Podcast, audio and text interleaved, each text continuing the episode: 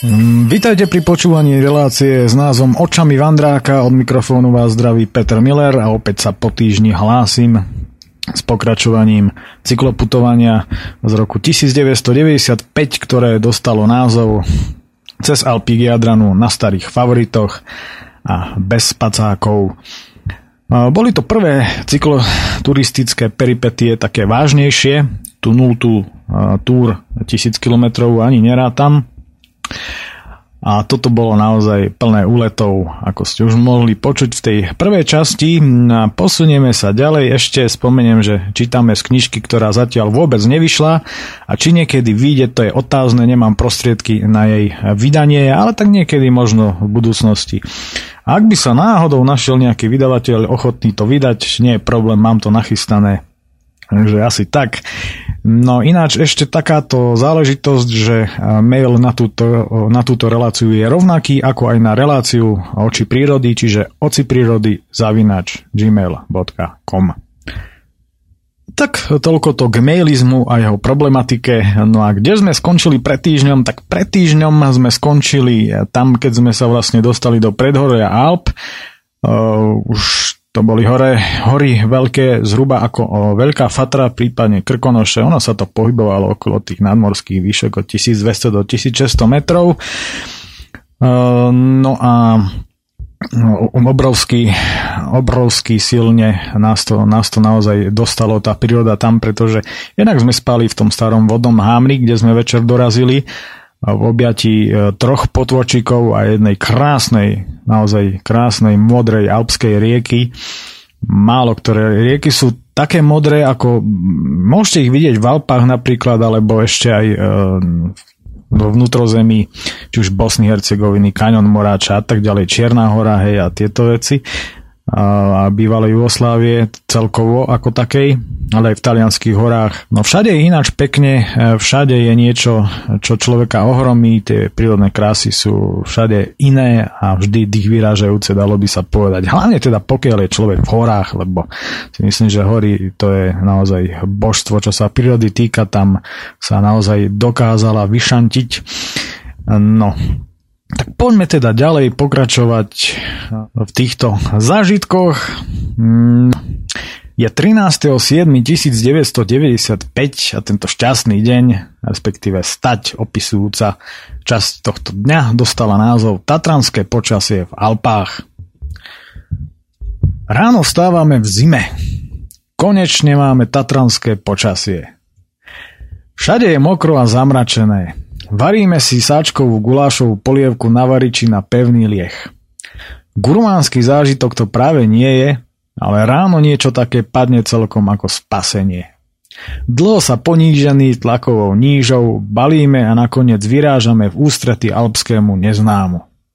Nikto nás nevidí, ani keď opäť prechádzame okolo toho istého domu, čo včera. Dostávame sa na mokrú hlavnú cestu.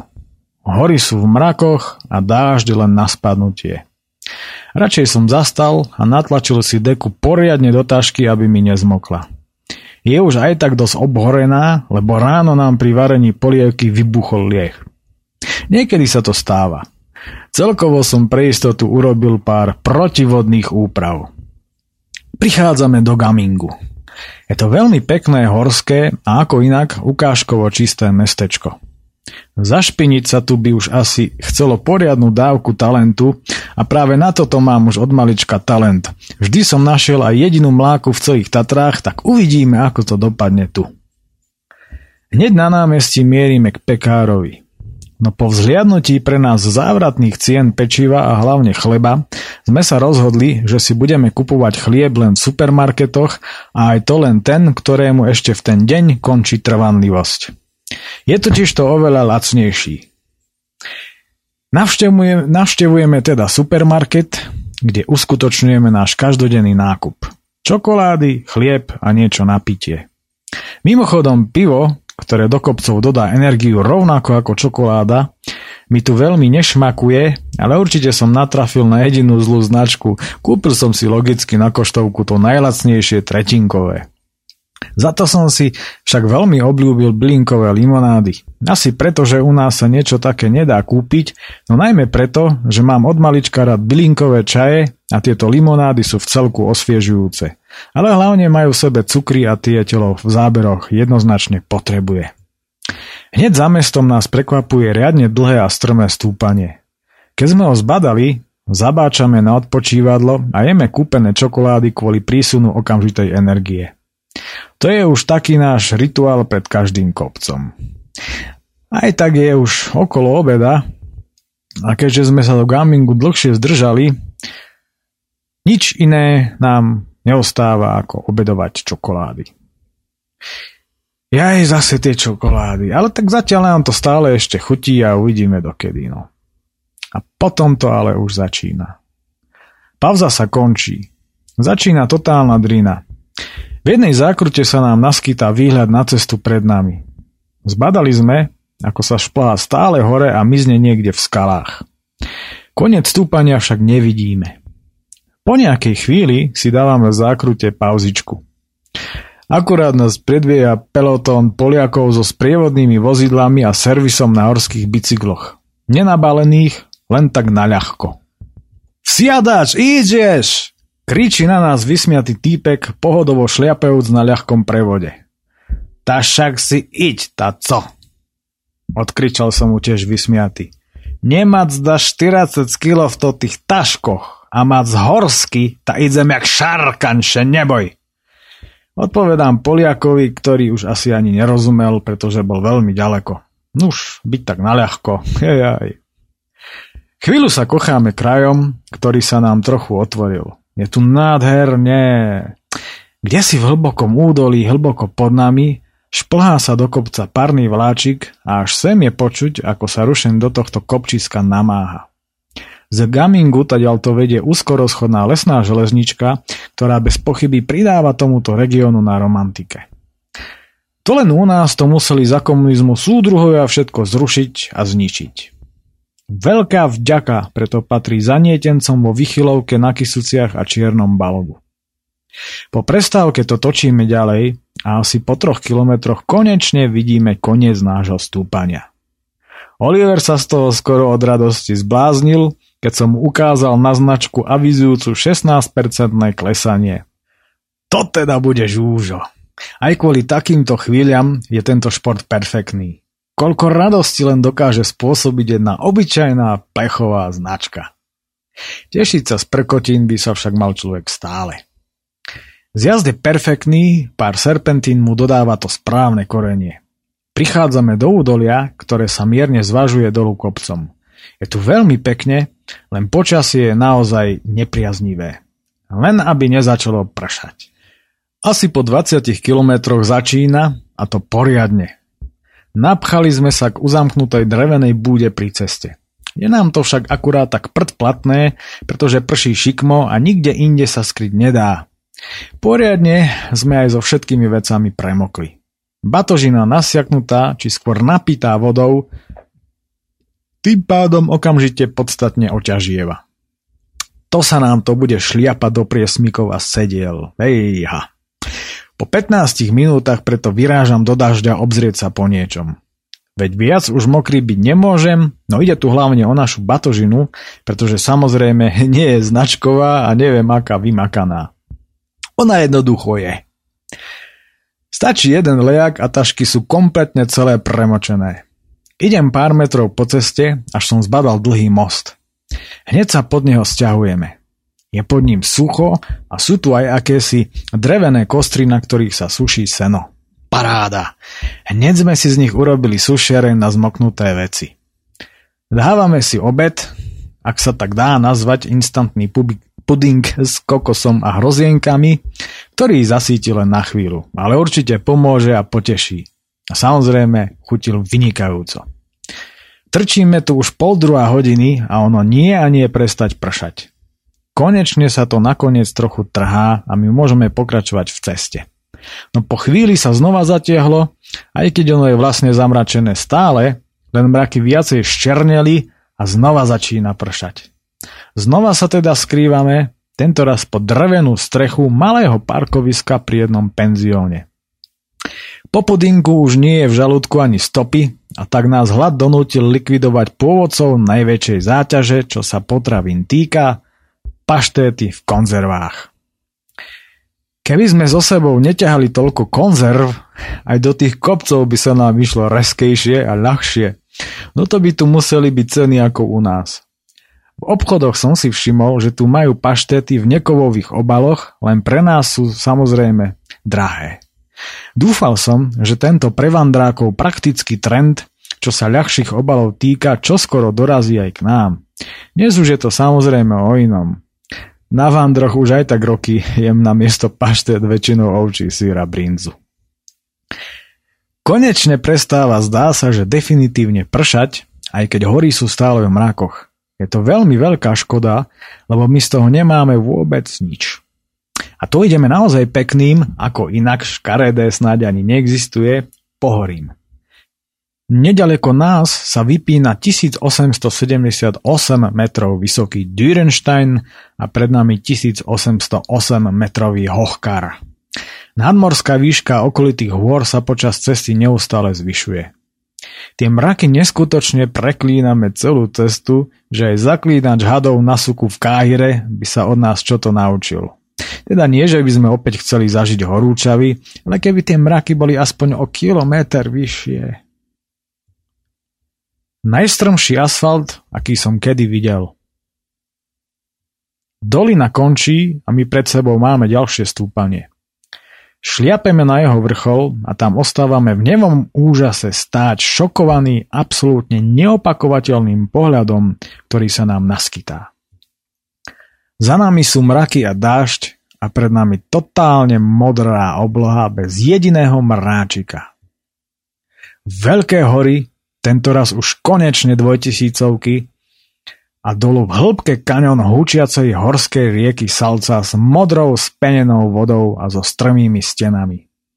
Nad kaňonom sa nachádzajú podhorské alpské lúky s množstvom mohutných a čistúčkých kravičiek, cestičiek, malých lesíkov a ako inak kopami voňavého sena.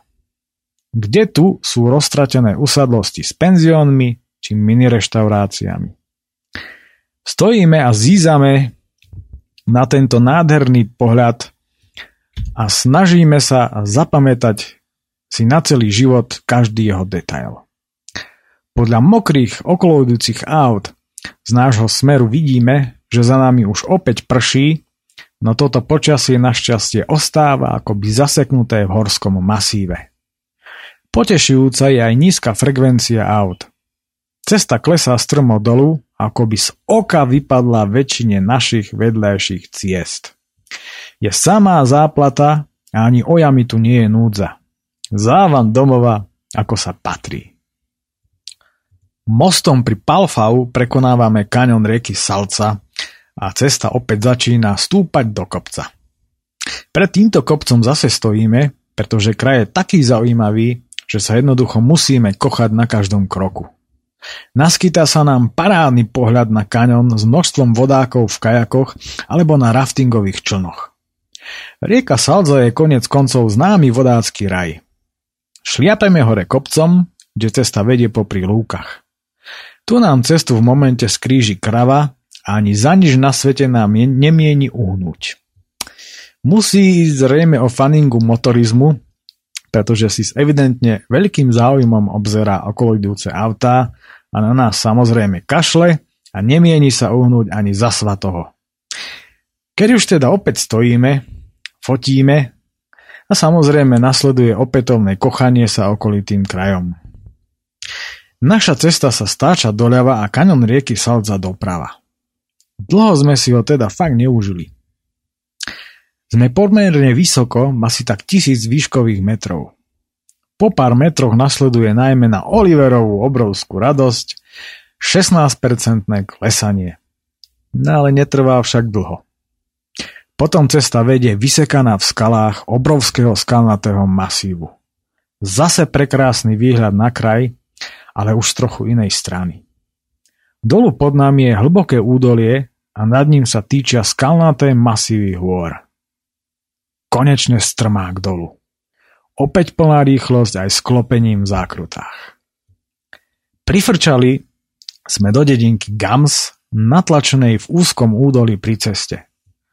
Nad ňou sa vypínajú vysoké kopce, do polovice obrastené borovicami a vyššie sú už len žltosivé skaly. Chvíľu sa zdržiavame pri benzínovej pumpe a tankujeme há dve ó. Teraz nás čaká pravdepodobne najstrmší strmák na našej výprave. Rovných dvadsaťdva percent. Už pri plánovaní tejto cesty sme nad mapou špekulovali, ako veľmi to asi môže byť strmé, pretože sme si tak strašne strmý asfalt, ako si nedokázali ani len predstaviť. U nás sme sa na takýchto cestách doposiaľ stretli na najvýš tak s šestnástkou, čo je teda už poriadny záber. Tešíme sa však na túto skúsenosť, pretože takéto výzvy nás vždy fascinovali, doteraz len pri pohľade na mapu. Konečne sa nám teda naskytá možnosť vyskúšať si takýto smrťák, nemajúci v našich končinách obdobu. Podľa mapy to ale nemá byť dlhé, maximálne tak tri a pol kilometra. Superstrmák začína hneď na konci dedinky, na lúkach, nekompromisne pekne z ostra. Tak strmý asfalt som teda ešte v živote nevidel. Nákladné autá a autá s obytnými prívesmi tu majú zákaz. Zrejme mi to buď nevyšli, alebo neobrzdili. Je to strmé ako strecha, to bez preháňania. Cesta vchádza do lesa a nám robí viditeľné problémy udržať sa na nohách, nie to ešte tlačiť toľku váhu hore touto vtipne vyriešenou cestou. Po poldruha kilometri sme spotení ako galejníci a dávame si vydychávaciu pauzičku. Potom ideme štýlom pár metrov, pár sekundová pauza a tak ďalej. Riadna drina. Plazíme sa hore smrekovým lesom po mokrej ceste, ktorá je za nami ešte mokrejšia. Po bokoch sa do svahu zarezáva oporný kamenný múr. Tak toto už skôr vyzerá ako akési korito sankarskej dráhy a nie ako cesta. Ale vychutnávam si tento pohľad, pretože to je zároveň absolútne úžasné. Po asi troch zákrutách už cesta stúpa rovno po svahu do kopca. Sme už pre dnešok vcelku unavení, no teraz zastať by zrejme znamenalo skotúľať sa po asfalte naspäť dolu kopcom. Nuž, ťažko sa to opisuje, toto proste treba vidieť. Všimol som si, že aj Mercedesy či BMWčka majú s týmto kopcom robotu. Nakoniec, každému autu tu motor reve ako Hitler na prejave. Všade sa nesie nádherná, opojná, samozrejme aj v úvodzovkách, vôňa spáleného brzdového obloženia pohonných hmôt. V okolí tejto cesty by som teda huby radšej nezbieral. Ťažko zabudnúť na ten pocit, keď prichádzame na vrchol tohto kuriózneho stúpania.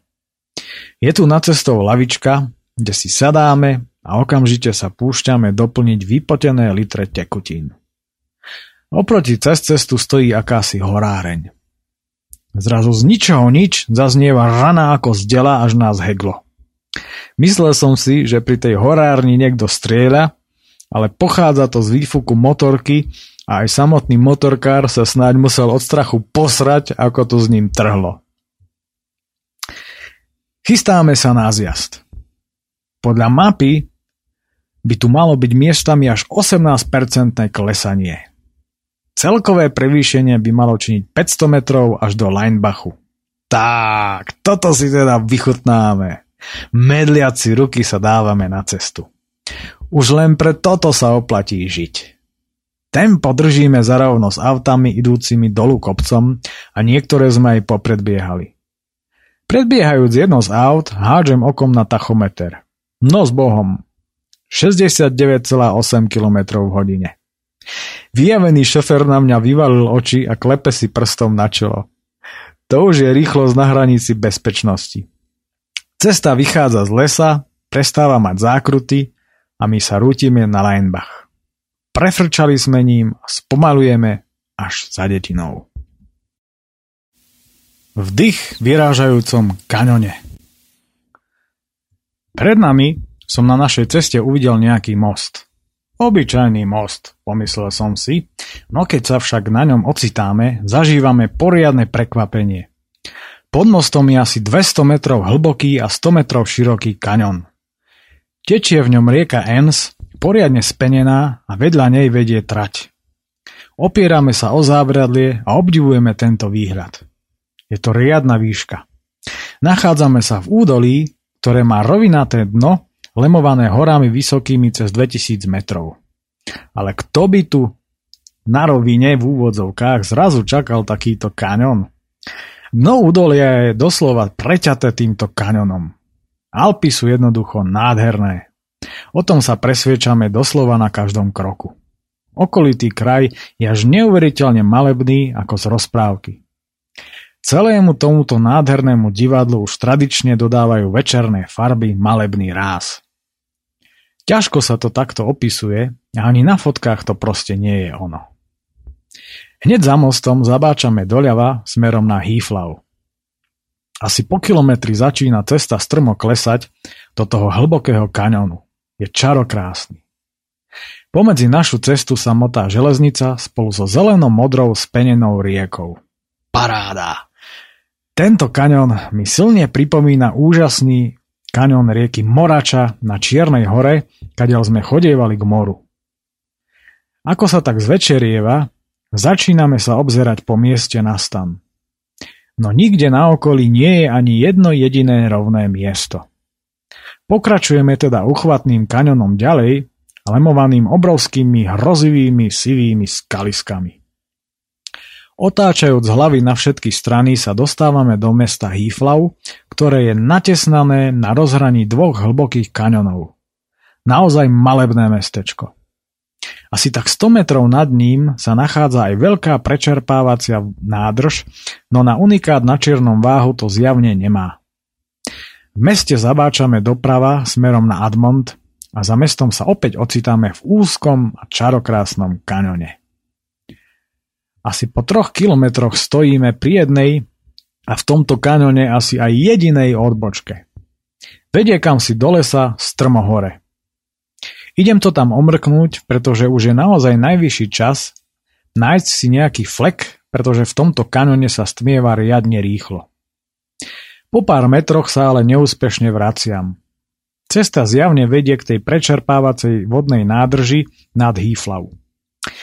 Nie je tu dobrý les a navyše nikde tu nie je ani voda a nakoniec sú tu aj informačné tabule, že sa nachádzame v Národnom parku Gesäuse, kde je vlastne táborenie zakázané. Zákaz je to ale zbytočný, pretože aj tak nie je to kde táboriť. S táborením na divoko tu teda dnes zrejme bude problém. Je už pol ôsmej a v tomto kaňone to vyzerá naozaj beznádejne a navyše je podľa mapy aj poriadne dlhý. Pohýname sa teda ďalej.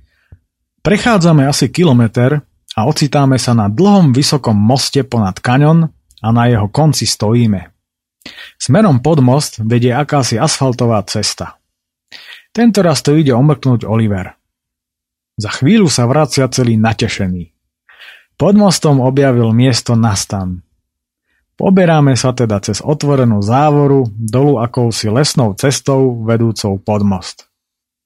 Tam asfalt pri siahoviciach dreva pokrytých igelitmi končí. Pokúšame sa zobrať odtiaľ jeden igelit, aby sme si ním na noc mohli prikryť stan, keby v noci pršalo. No ako ťaháme, tak ťaháme, igelit tam záhadne drží ako prikovaný. Vykašľali sme sa teda naň. Podchádzame po pod most a z druhej strany pod jeho okrajom si staviame stan. Keď je postavený, vyvalili sme sa na karimatky a oddychujúc sa kocháme pohľadom nahory. Nad nami sa vypína vysoké bralo, vysoké asi tak tisícsedemsto až tisícosemsto metrov. Hore pod vrcholom sú drevené zábrany proti lavínam. Celé to tu v tomto úzkom kaňone vyzerá dosť stiesňujúco, no táto majestátna hora naozaj nemá chybu. Priestor medzi ňou a nami vyplňa kaňon s riekou Enns pod nami a lesík tiahnúci sa od rieky k nám. Je to fascinujúce. Po chvíli sa obaja oddávame čarbaniu do denníkov, bez ktorých by následne zákonite nemohla vzniknúť ani táto kniha. O atypickej večeri a zbytočnom strachu. Keďže sme v Národnom parku, kde je zákaz manipulovať s otvoreným ohňom, preto s ním teda radšej vôbec nemanipulujeme, ale nechávame ho pokojne horieť vo variči na pevný lieh, aby sme si na večeru mohli navariť akýsi nedefinovateľný cestovinovo-polievkový mix. Pri varení tohto na pohľad nevábneho a silne antilabužníckeho pokrmu si všívame opodiaľ zaparkovaného auta otočeného smerom k nám, ktoré tam predtým nestálo. Ak sú to ochranári, tak sme skončili. Navyše, večera vydáva divné pavône a ešte nám aj ako naschvál vybuchuje pevný lieh. Stále však nemanipulujeme s ohňom, len naň dozeráme a tým pádom ešte stále nerobíme nič, čo by porušovalo poriadok Národného parku. Oheň so sebou totižto manipuluje sám od seba. A to v smerniciach nie je. Ale vysvetľovať to ochránárom by som teda rozhodne nechcel. Ako je ani to, prečo tu táboríme aj napriek zákazu. To by však aj hádam pochopili, keby sme im otrčili prázdne vrecká s tým, že na kemp jednoducho nemáme. Ale aj keby sme mali plné kempy ľudí, to je práve to, čo na takýchto výpravách vôbec nevyhľadávame. Máme radšej svoj kľud v prírode. A v divočine, samozrejme. Auto zaplo svetla a pohýna sa smerom k nám. Tak toto dobre nevyzerá, zahlásil Oliver. Hádam prejde okolo po asfaltke, pravím. Radšej ale zalahníme do trávy, nech nás zbytočne nevidia. Rozhodne nemám chuť niekomu niečo vysvetľovať a navyše nemáme ani najmenšej potuchy, ako to tu v podobných prípadoch funguje, no a na pokuty tiež nemáme. Auto medzi tým prefrčalo ponad nás. Uf, vydýchol si Oliver. Je to v pohode. No auto zastalo, vystupuje z neho akýsi chlapík a dlho tam stojí a díva sa naším smerom. Sledujeme ho prikrčený v tráve. Nás síce vidieť nemôže, no náš stan a čoraz viacej prihárajúcu večeru musí vidieť, ale hlavne cítiť dokonale. Do čerta, čo tam ten chlapík toľko čumí, zadudral Oliver. Znervozňuje ma a prihára nám tá pohondiatá kaša. No super, zamyká závoru. Keby aspoň bola taká ako u nás, ale ako sa ráno potom cez ňu dostaneme? Našťastie sa tadiaľ dá prešmyknúť pomimo. Všimol som si to, keď sme išli okolo. Inak už by som sa išiel poumývať k rieke, kým sa úplne nezotmie, navrhujem. Hmm, to by bodlo, ale bez dozoru by som to tu pre istotu nenehával, dumá Oliver. Počuj, tak ja sa teda podujmem na to najväčšie riziko, najesť sa z tejto prihornej masy a ty sa chod zatiaľ umyť a potom pôjdem ja, vravím. Dobre, idem dolu a tebe prajem dobrú chuť. Popriať mi dobrú chuť bola v tomto prípade viac ako drzá provokácia, no než som sa voči tejto bezočivosti stihol ohradiť, Oliver zmizol v útrobách lesnej cestičky ponorenej do šera. Kombinácia sáčkovej hrachovej polievky, cestovín, ale najmä tej nešťastnej spáleniny je spoľahlivým devastátorom chuťových buniek. Za normálnych okolností je to však celkom dobré a najmä Oliver si toto jedlo značne obľúbil. Keď som to do seba napratal, vrátil sa a odchádzam sa umyť ja. Cestička vedie strmo dolu, vo vysokej tráve, potom chvíľu cez lesík a už som u rieky. Enns je v týchto končinách poriadne rozbúrenou, burácajúcou a spenenou alpskou riekou. Pri umývaní sa v už značnom šere, prakticky už skoro tme, vidím, ako niečo veľké pláva dolu vodou. Je to kajak, ktorý zrejme niekomu ušiel a s rachotom naráža do skál vyčnievajúcich z vody. Hm, dotyčný zrejme musí mať radosť. Parádne som sa ale osviežil v studenej vode, až ma prešli driemoty, a tak sa po návrate hore ešte kochám tým majestátnym bralom, ktoré už pomaly ponárajúc sa do sumraku černie. Ten hrubý igalit na tých drevách nám logicky samozrejme nakoniec nedáva spať, a tak sme ho odtiaľ napokon odtrhli. Zrejme to chcelo navečerať sa. Prehodili sme ho pre istotu cez stan, pretože v horách človek nič nemôže nechať na náhodu. Pred spaním ešte pozerám do mapy, aby som vedel, na čo sa mám zajtra zhruba tešiť. Už pri pohľade na trasu, kadiaľ zajtra pôjdeme, som viac než natešený. Potom sa už len nechávam uspávať nádherným šumom vody. Autá v noci moc nejazdia a navyše sme takmer pod mostom a sem ich ani nie je počuť. Nočný kľud pred zaspaním ešte narušuje prechádzajúci dlhý nákladný vlak za riekou a potom je už celú noc balzamový kľud.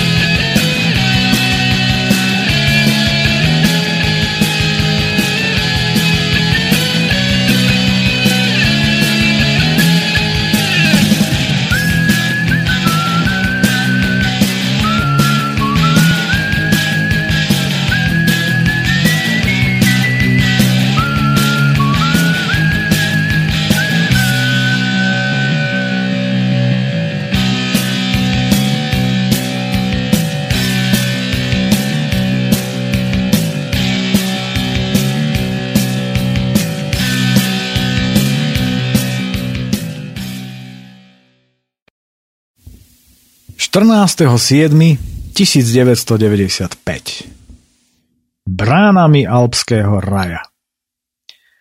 Veľmi zavčasu sa neplánovane prebudzame na to, ako niekto prechádza popri našom stane. Bolo počuť zakašľanie, ale lenivosť nám nedovoluje zisťovať podrobnosti a keďže je ešte málo hodín, tak znova zaspávame. Vstávame asi o pol druhá hodiny. Len čo ochrápaný, so zalepenými očami a duchom neprítomný, vylezieme zo stanu, z tej cestičky, po ktorej sme sa včera išli umývať k rieke, sa vracajú dvaja vysmiatí rybári aj s kapitálnym úlovkom pstruhov dúhových. Pozdravili sa nám, my im tiež, a idú ďalej až ku autu, ktoré nám včera nahnalo toľko strachu. Podrobnejšie si všimnúcich odev a nápisy na aute zisťujeme, že sú zo správy Národného parku. U nás by nám to teda rozhodne takto ľahko zrejme neprešlo. Tu sa asi k turistom chovajú odlišnejšie a bláboli toho bagristu z predmestia Viedne o zlých Rakúšanoch sa zdali čoraz viacej neopodstatnenejšie. To úžasné skalné bralo sa teraz kúpe v raných lúčoch slnka a pohľad na nie naozaj nezabudnutelný. Najedli sme sa, zbalili igelit, ktorý vraciame na drevá a vyrážame. Je nádherný deň a vyzerá to, že časom bude aj veľmi teplý. Vyspatí sme fantasticky a cítime sa pri sile, takže dnes by to mala byť absolútna pohodička. Navyše, na podiv nás nečakajú žiadne šialené strmáky a čo je hlavné, pôjdeme nádherným krajom a neskôr aj vysokánskymi horami, už podstatne vyššími ako Vysoké Tatry, čo sa dalo vydedukovať už aj z mapy. Vychádzame na hlavnú cestu. Po dvoch kilometroch musíme stáť, lebo mi padá reťaz a zasekáva sa medzi kazetu a rám. Tak takto zaseknutú som ju snáď ešte v živote nemal. Nedaj Bože ju odtiaľ dostať, ale nakoniec tradične akoby zázrakom pomáha pár odstrašujúcich nadávok a je po probléme. Celý čierny od oleja z reťaze pokračujem ďalej. Tento kaňón je naozaj nádherný. Nad nami sa vypínajú vysoké hory s charakteristickým vrchom Národného parku Gesäuse s názvom Hochtor s nadmorskou výškou dvetisíctristošesťdesiatpäť metrov. O horách tohto národného parku sa vraví, že sú najkrajšie v Rakúsku. Posúdiť to zatiaľ síce nevieme, ale fakt je ten, že niektoré pohľady každému horofilovi spoľahlivo doslova vyrazia dych. Prechádzame okolo veľkej vodnej elektrárne s vysokým priehradným múrom. Táto elektráreň je prepojená s tou prečerpávačkou nad mestom Hieflau, pod ktorú sme včera išli. Prekračujeme rieku a čaká nás menšie stúpanie. Cesta už nevedie vysekaná v úbočí v polovičných tuneloch, ale vnára sa do tunela popod vysoký skalný masív. Je to prvý naozajstný tunel na našej trase.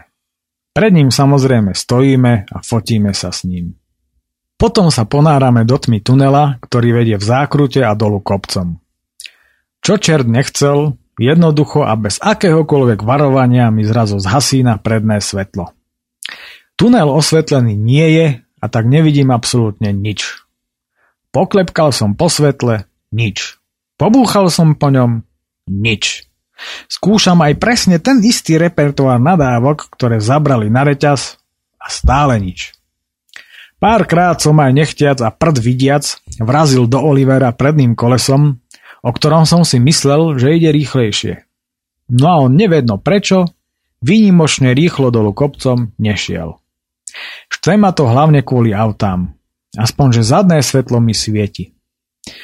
Tak som ho napokon tresol, až to v tuneli zahučalo a svetlo sa rozsvietilo. Aha, tak takto teda na teba. Treba ty mrcha jedna pasvetelná. Hulákam tunelom. Na konci tunela nás teší ministrmák dolu kopcom, no svetlo sa tentoraz pre zmenu zase nedá zhasnúť. Keďže protiidúce autá s týmto pseudosvetlom asi ťažko oslepím, tak nechávam svetlo svetlom, nech si svieti. Kaňon sa začína pozvolna rozširovať. Cesta prechádza na pravú stranu kaňonu, kde stojíme v malej malebnej dedinke Kštatterboden. Lezieme do potravín a nakupujeme nejaký ten proviant, pri kúpe ktorého za nás vždy spoľahlivo rozhodne cena, a tak máme po starosti. Cena je jednoducho manažér našich nákupov a preto máme vždy nakúpené v rekordnom čase a bez zaváhania. Tu je recept. Aj vy máte problémy pri nakupovaní a neviete si vybrať z nekonečného množstva tovaru? Aj vy máte málo času a zbytočne ním plitváte pri nakupovaní? Už ste sa niekedy zamysleli, koľko rokov zo života zbytočne strávite nakupovaním? Aj vy chcete efektívnejšie využívať svoj voľný čas?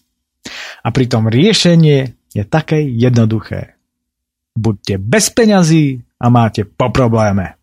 Tak. Spokojný, s rýchlým a výhodným nákupom vychádzame z dverí obchodu a zhlboka sa nadýchujeme ešte akého takého sviežého vzduchu, pretože horúco je čoraz viac a je nám jasné, že páľave sa dnes okolo obeda rozhodne nevyhneme. Je nádherné počasie, zatiaľ úplne bez mrakov, a nám sa naskytá až neskutočne nádherná alpská panoráma. Jednoducho ako v raji. Po moste znova prekračujeme nádherne sfarbenú rieku Enns a zastavujeme, aby sme sa znova mohli kochať tou krásou. dvetisícdvestoštyridsaťsedem metrov vysoký Reichenstein pri pohľade z mosta vyniká v celej svojej kráse a jemne zeleno modrastá farba rieky tomuto pohľadu dodáva to správne dochucovadlo.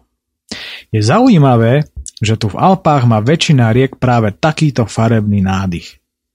Aj u nás doma vo Vysokých Tatrách sú niektoré úseky horských potokov, ktoré majú miestami podobné sfarbenie, no nie po celej dĺžke svojho horského toku, tak ako je tomu tu. Tu opäť platí to staré známe, že každé hory sú nádherné, len všade je pekne tak trochu inak.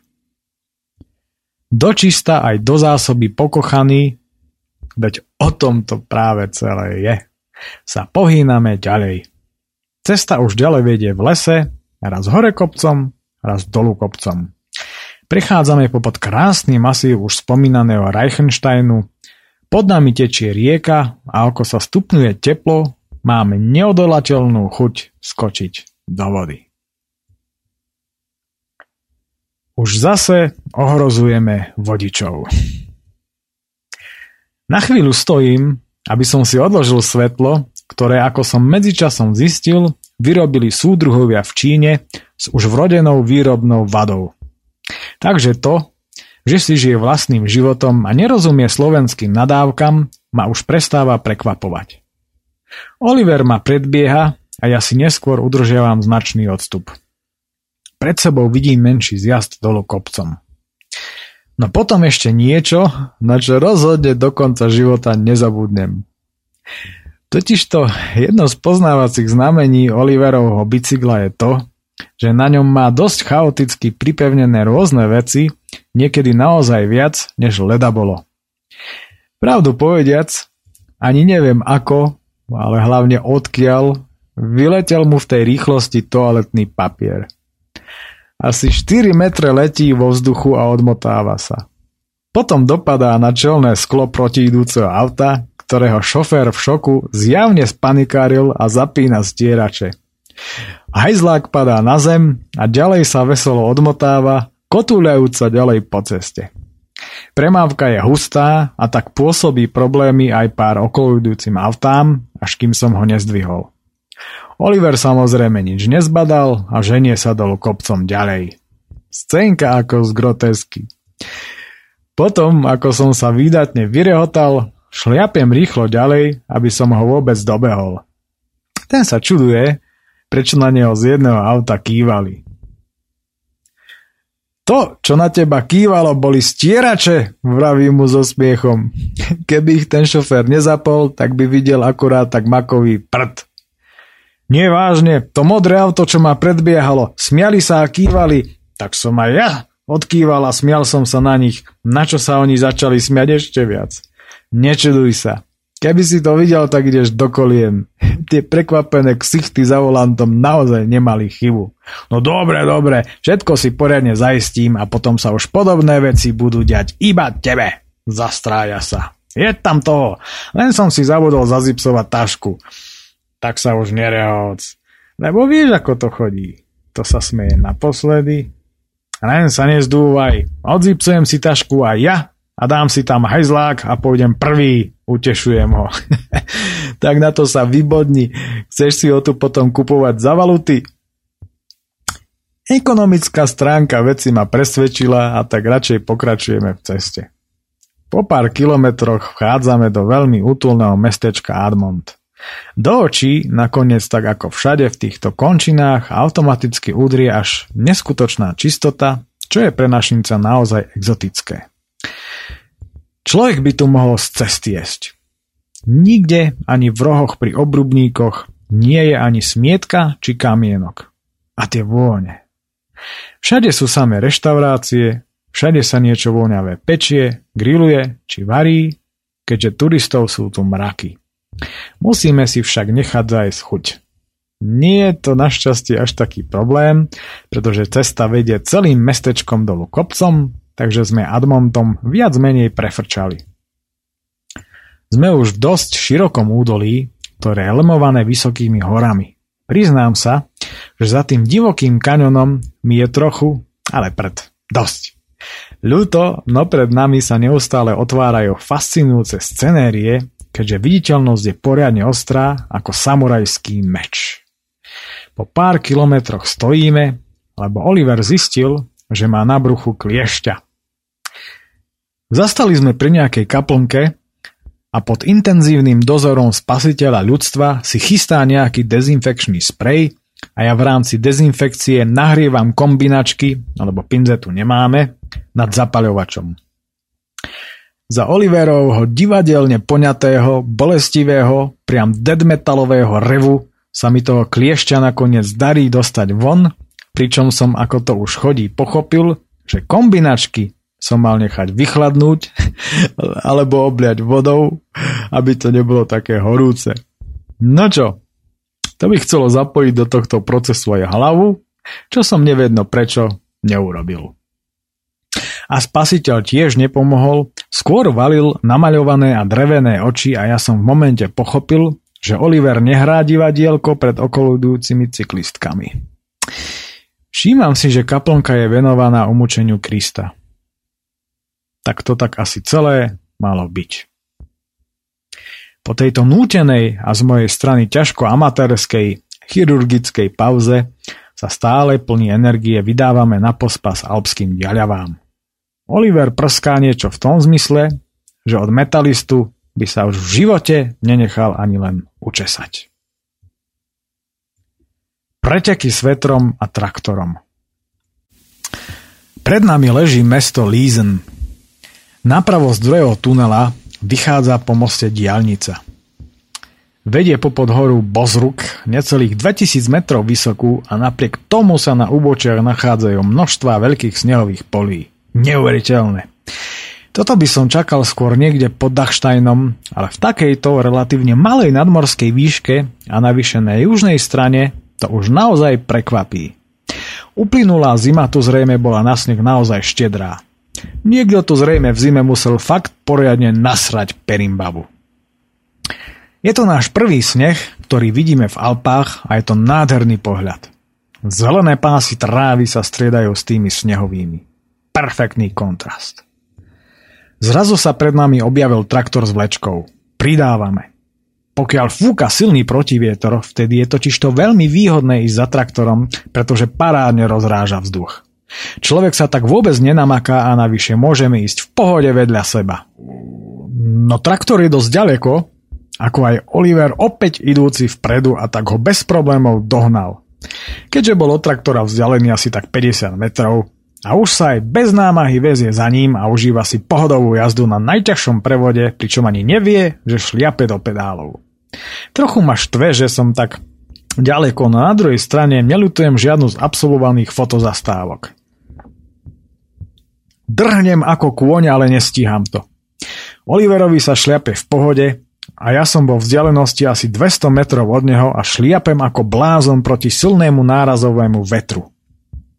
Asi po dvadsiatich minútach ustavičnej driny a stále rovnaké vzdialenosti medzi nami sa to už na mne začína prejavovať.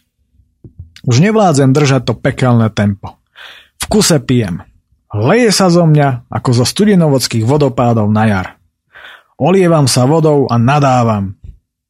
Zatínajúc zuby sa z posledných síl snažím dobehnúť traktor, no nejde to ani náhodou. Rezignujúc, napokon opäť nahadzujem pohodové tempo dvadsať kilometrov v hodine. Na začiatku Liezenu som na križovatke zbadal Olivera, ako ma čaká. Ten si pochvaluje, ako šliapal na najťažšom prevode tak rýchlo, že si vraj v tej rýchlosti ani nohy nevidel. Pamätáš, vravel som ti, že kto sa smeje naposledy, ten sa smeje najlepšie, usmieva sa. Hoho, hej, veď mne je tiež do smiechu. Práve som prekonal svetový rekord v tom, ako čo najrýchlejšie vypiť liter vody a následne ho hneď aj celý vypotiť. Kontrujem. Po chvíli už svojou prítomnosťou obšťastujeme mesto Liezen, dosť rýchlo sme ním však prefrčali, keďže v mestách sa netreba zbytočne zdržiavať, a blížime sa do Stainachu. Okolo nás sa na ceste preháňa jeden čoper za druhým. Pomaly tu jazdí viacej motoriek ako aut.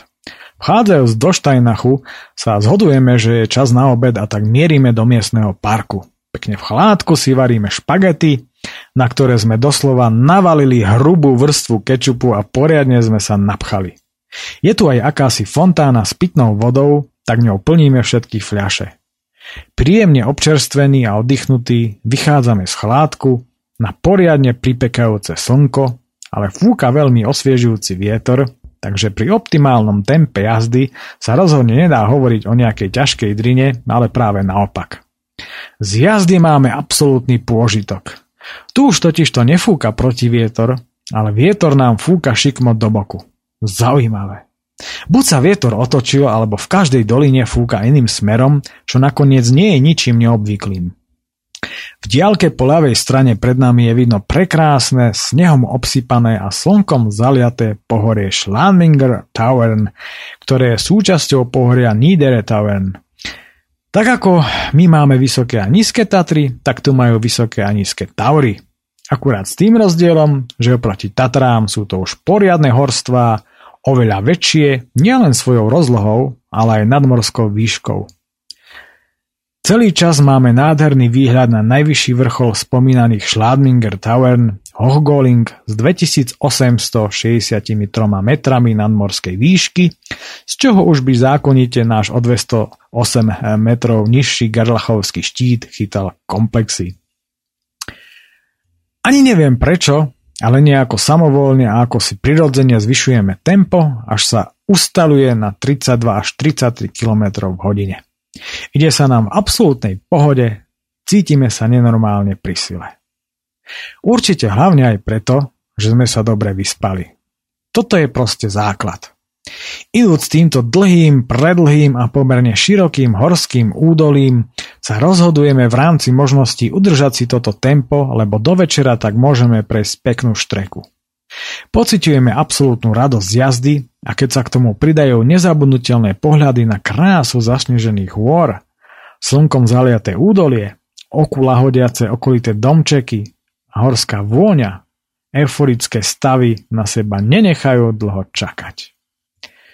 Nikdy nezabudnem na prejazd popod prudko fotogenický masív Grossgrimmingu, vypínajúceho sa hneď kúsok za Steinachom. Obrovský skalnatý masív pokrytý od úpätia takmer až k ceste hustými lesmi, pod ktorými sa na lúkach už tradične pasú krávy. Pekný pohľad je aj na roztratené domčeky po okolitých lúkach pod horami. Všade, doslova na každom z veľkých balkónov, nachádzajúcich sa snáď na každej z miestnych typických alpských budov, sa vnímajú až neskutočne bohato zakvitnuté muškáty. V obrovských trsoch visia zábradlia a hýria farbami od výmyslu sveta. Tak toto keby videla moja mama alebo babka, tak sa tu asi zbláznia. Sám som niečo také jak živ nevidel. Čím to tu tí Rakúšania polievajú? Asi po tridsaťpäť kilometroch stojíme. Prešli sme ich za hodinu, čo je naozaj fajn. Takže nakoniec sme išli ešte rýchlejšie než na začiatku. Je tu nádej, že sa dnes dostaneme ďalej, ako sme predpokladali. No nemienime tak však robiť za každú cenu, ale týmto údolím to naozaj ide ako po masle a čo je hlavné, aj kochať sa človek môže do sitosti, takže nejdeme rýchlo na úkor vychutnávania si okolia. Oliver si dofúkuje problematické koleso oveľa viac problematickejšou pumpou, mne tradične spadla reťaz, robíme ešte pár fotiek a pokračujeme ďalej. Opäť rýchle a pohodové tempo a úsmev od ucha k uchu, vychutnávajúc si nádheru údolia a okolitých hôr. Konečne poriadny prúser. Asi po piatich kilometroch to ide poriadne dolu z kopca, aby sa cesta opäť po pár kilometroch vrátila do nášho údolia, z ktorého na chvíľu vybočila. Zrazu sa však stalo niečo, čo by sa bez okolkov dalo priradiť k zlým snom, nočným morám či iným podobným dobrotám. Moje predné koleso vydá atypický prdivý zvuk a ja v momente zistujem, že mi roztrhlo plášť. No super. Stojíme! Kričím, snažiac sa zvládnuť kolíziu so za mnou idúcim autobusom. Roztrhlo mi plášť! Ukáž, hádam sa s tým bude dať niečo robiť, špekuluje Oliver. A čo také? Veď sa na to pozri, celý plášť je proste v riti.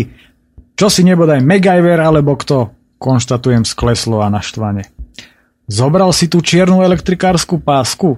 Pýta sa s nádejou Oliver. Vysypávajúc tašku s náradím na krajnicu si zároveň sypem aj popol na hlavu, pretože ja blbec som ju jednoducho zabudol doma. Ja mám nejakú pásku ako z gumy, tak to nejako skús objazať tým, navrhuje Oliver. Keďže takto som sa prakticky nemohol ani len pohnúť, pretože v plášti mám asi desať centimetrov dieru, zalepili sme to s dostupnými materiálmi tak, aby nedošlo k poškodeniu duše. Keď to bolo hotové, nasadli sme. Ako ďaleko je najbližšie mesto? Pýta sa Oliver. Sakra. Asi nejakých dvadsať kilometrov, vravím zamyslene, hľadiac do mapy. Teda ak mapa nekecá, že áno. Tak toto nie je dobré, vraví sklamanie Oliver. To naozaj nie. Do Schladmingu jednoducho takto nedôjdem. Musel by sa stať snad zázrak a tlačiť bicykel až tam, to sa mi teda naozaj nechce, ale asi budem musieť. No čo už. Debilný plášť, hromží Oliver. Vieš, kam až by sme sa mohli dnes dostať k nebi toho plášťa? Taká pohodová cesta to doteraz bola, až mi to prišlo divné. No nič, skús nasadnúť a pomaly ísť. A modli sa ku všetkým gumeným barumáckým bohom, aby to ten plášť prežil. Pokúša sa žartovať rovnako skleslý Oliver. Opatrne som nasadol a ešte opatrnejšie, takmer až krokom sa suniem ďalej, ale po asi troch kilometroch to zalepené miesto povolilo a ja som tak opäť v riti. Presúvame sa do budy na autobusovej zastávke. Zo západu sa z obrovských hôr valia hrozostrašné čierne mračná sprevádzané silným burácajúcim vetrom. Chvíľu zamyslene hľadím na toto dokonalé a dých vyražajúce prírodné divadlo, no musím sa venovať kolesu.